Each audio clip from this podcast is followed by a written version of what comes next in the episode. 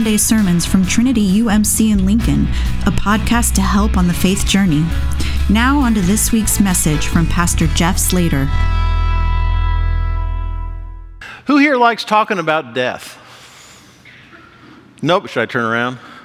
Okay. Oh, hey, retired pastor. Yeah, it figures. We'll talk later, Tom. no, of course. Who likes talking about death? Nobody does, right? If you said yes, then there's probably another conversation that needs to happen.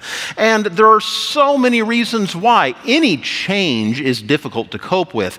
But when that change involves losing somebody that we care about, especially somebody who has deep roots in our hearts and in our lives, it's, it's hard. There's no other way to say it. And of course, there's also the process of dying which is also not easy.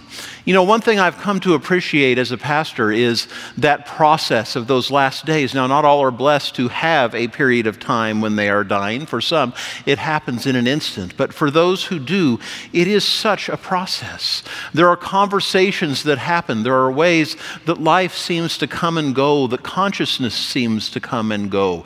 Uh, there are visits uh, sometimes from those that hasn't been seen in quite a long time. There are conversations that have been neglected.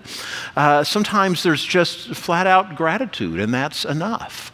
You know, one book I stumbled on uh, uh, quite a long time ago was about the deaths of early Methodists. Now, how do you walk by that on a bookshelf and not pick it up? Well, maybe Tom and I. but I picked it up and I learned that there was a tradition amongst er, the uh, early Methodists of dying well and of recording that story of the time when they were dying. And as I flipped through so many of them, uh, there was one I remember was, uh, was lying in bed and he just popped open awake and recited a psalm. And it, it said what the psalm was. You know, he'd been saying it all his life, it was written on his heart. And there, when they thought he had been conscious for the last time, out came a psalm of all things. But it's not an easy process, is it? There's pain involved on many levels. And of course, grief for that which is no longer, for that which will never be in the same way again. And grief continues coming back time and time again. I'm tempted to say that this year, especially, there are more faces on this altar that, uh, that, that, that, had made deep roots in my heart. But the truth is, I say that every year. every year I think that. And for those of you that were closest, that grief comes in waves. So, who here likes talking about death? None of us, right? And I haven't even gotten to future death yet, right? Like those that we love that are still with us, especially for those that are older than we are, well, chances are the time will come when we go to their funeral, when we uh, celebrate their death. I choose the word carefully. I also don't want to think about my own death, even though I know that death will eventually come for all of us. I just don't want to talk about it. And yet, the church calendar has a day set aside to do exactly that. The wisdom of the ancients is with us, is it not? And so, on this All Saints' Day, as on every All Saints' Day, we talk about death.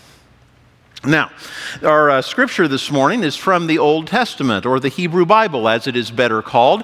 And we've been doing this through the fall, going through the Hebrew Bible, reminding ourselves of stories, maybe stories that uh, I'll bet some of you haven't really thought about since Sunday school. Uh, but it's worth diving deeper into them. Maybe there's some that you've heard for the first time, or we're only vaguely familiar with, because there is so much richness and so much wisdom. Now, it helps to know a little history with some of them, it helps to unpack a little bit and story storytelling was so different thousands of years ago, today's a good example of that, that it takes a little bit of translation. But there's so much that can speak into today's world. And so today we've reached the prophet Elijah. Now, we've heard about Elijah not that long ago. We, uh, uh, well, observed a, a suicide prevention week. What was that? Early September, I think it was. And we heard part of Elijah's story then. Well, Elijah was uh, one of the great prophets of the Hebrew Hebrew Bible and in the tradition. And in fact, when Jesus uh, had a, a, moment on the Mount of Transfiguration, uh, it was him and two others, Moses and Elijah. Moses, Elijah, and Jesus. How's that for a short list to be on? And throughout Elijah's life, uh, he had done uh, many miraculous signs. Uh, he had called down fire from heaven. Uh, shortly after the, the suicidal part that we talked about a couple of months ago, he was on a mountain and there was a great fire, a great wind, and an earthquake. And where does he find God? Not in all those great things, but in the silence that followed. So many moments of Elijah, so many stories that could be told. But now, uh, uh, but, but now at this point, we're to the end of his life. All of that has happened. And uh, as with any great person, they know that the ministry can't end with them, but that it needs to be passed on to the next generation. And so Elijah has been paired up with Elisha. And yes, I know the names are confusing and how similar they are, so bear with me here. But uh, uh, Elisha uh, had drawn close to Elijah, his mentor, who had been teaching him about uh, all that he needed to know to be a prophet. But the time comes for Elijah, just like it does for us all.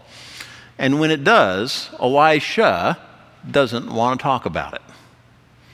Now, Lori read part of the scripture for us. I want to read the bits that are in the, in the middle, too, and uh, fill in maybe a few of the nuances that, that might be missed otherwise. Now, the Lord was going to take Elijah up to heaven in a windstorm, and Elijah and Elisha were leaving Gilgal. Elijah said to Elisha, Stay here, because the Lord has sent me to Bethel. But Elisha said, As the Lord lives and as you live, I won't leave you. So they went down together to Bethel. But Elisha said, Oh, pardon me. The group of prophets from Bethel came out to Elisha. These prophets said to Elisha, Do you know that the Lord is going to take your master away from you today? And Elisha said, Yes, I know. Don't talk about it. Elijah said, Elisha, stay here because the Lord has sent me to Jericho. But Elisha said, As the Lord lives and as you lives, I won't leave you. So they went together to Jericho. The group of prophets from Jericho approached Elisha and said to him, Do you know that the Lord is going to take your master away from you today? He said, Yes, I know. Don't talk about it. Elijah said to Elisha, Stay here, because the Lord has sent me to the Jordan. Any guesses what Elijah, Elisha said in return? as the Lord lives and as you live, I won't leave you. So do you hear the longing in Elisha's voice, by the way? He knows that his time with his mentor are fleeting, that the minutes are few and he doesn't want to waste them. So both of them went together. Fifty members from the group of prophets went along, but they stood at a distance. Both Elijah and Elisha stood beside the Jordan River. Now, do any of you ha- happen to remember how God delivered his people through, uh, uh, from, fr- how he delivered his people from slavery to Egypt in the time of the prophet Moses? It was by the parting of the Red Sea, right? Maybe you're thinking of the, the, the image from the Charlton Heston movie and all of that, uh, with the, the great parting of the Red Sea and they walked across on dry ground, right? Keep that in mind. Okay, so both Elijah and Elisha stood beside the Jordan River. Elijah then takes his coat. In older translations, sometimes it's called a mantle, a particular type of coat. He rolls it up and he hits the water of the Jordan River. Then the water was divided in two, and both of them crossed over on dry ground. When they had crossed, Elijah said to Elisha, What do you want me to do for you before I'm taken away from you? Are there any last questions before I die? Elisha said, Let me have twice your spirit. Elijah said, You've made a difficult request. If you can see me when I'm taken from you, then it will be yours. If you don't see me, then it won't happen. They were walking along, talking, when suddenly a fiery chariot and fiery horses appeared and separated the two of them. Then Elijah went to heaven in a windstorm. Elisha was watching and he cried out, Oh, my father, my father, Israel's chariots and its riders. And when he could no longer see him, Elisha took hold of his clothes and ripped them in two. That was a common way in those days of expressing angst and strong emotion was to tear your clothes and your robes. You know, this summer at Trinity, we had eight deaths in two months. Now, every death is significant, and those that happened earlier in the year since the last All Saints were just as significant. But I know our retired pastors, at the very least, hear me when I say that eight deaths in two months is a lot. It's tiring. It's wearing. It's so much emotion, so much loss in so small amount of time. And for the families that are involved, so much more so still. Grief is hard. Death is hard. And when we think of how much there is in the world of wars, of shootings, of natural disasters, And yet, and yet, on this side of Jesus, we know that there is resurrection. We know that Jesus, God Himself, didn't only enter into death. We know that He not only experienced that process of dying Himself on the cross, but we know that He came back. And he didn't just come back and see his disciples once, he came back again and again. And he made sure that we know that there is more than we can see with our eyes. What was it he says in John? I think it is. Um, uh, for a little while, you will, uh, for a little while, the world will not see me, but you will see me. You know the reality that's bigger still.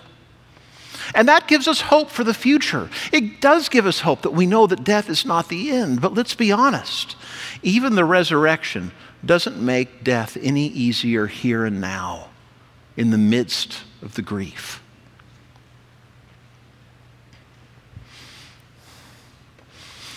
So Elijah had used his coat and he hit the water and it parted just like the red sea with moses and they walked across on dry ground. It was, it was elijah's deliverance to his own death in the story right? Well it turns out he dropped the coat. Listen to how it continues then elisha picked up the coat that had fallen from elijah he went back and stood beside the banks of the jordan river he took the coat that had fallen from Elijah and he hit the water. And he said, Where is the Lord, Elijah's God? And when he hit the water, it divided in two. And Elisha crossed over.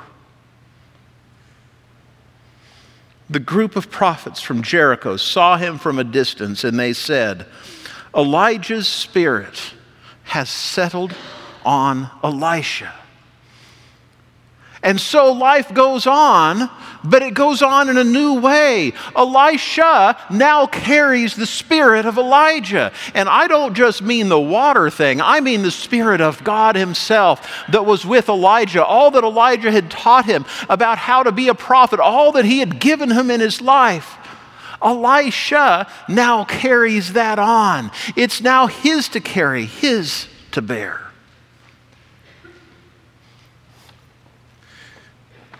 Every now and then I do something. Maybe it's a turn of phrase that comes out of my mouth. More often, it's, it, it's a, way, a way I stand or a look on my face that I recognize that reminds me of my grandpa, who was so special to me when I was little.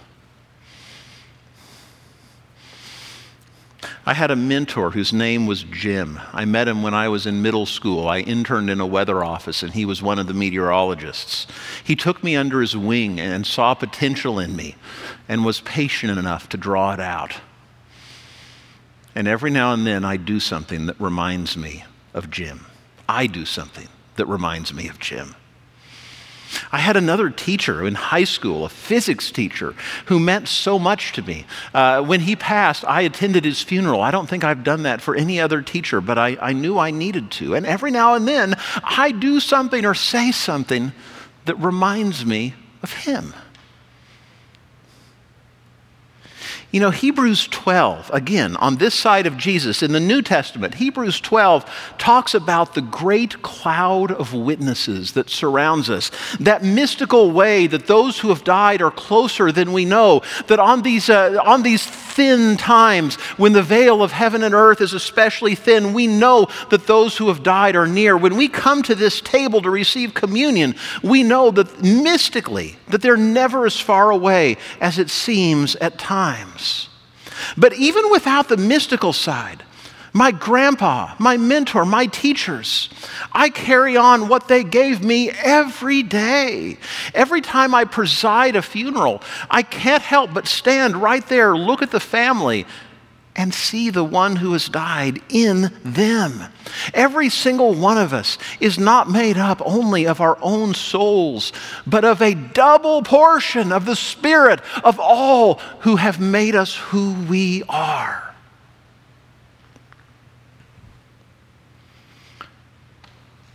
And it's worth talking about, even though it's hard. It's worth sharing with one another even though it's not a conscious thing. And it's worth being profoundly grateful. Let us pray. Oh God, we give you thanks for the great cloud of witnesses, that we are surrounded by those who have gone before us, that they are never as far away as it feels sometimes. Help us to know it. Help us to sense it. May communion be a time when we know we are together and are reminded. But God, thank you also for that part of them which lives on in us. Thank you for that spirit of them which has fallen double on us.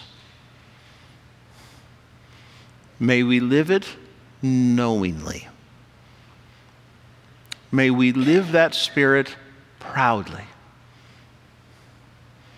And may we live knowing that the best in each of us is your spirit, binding us all together and bringing us all life.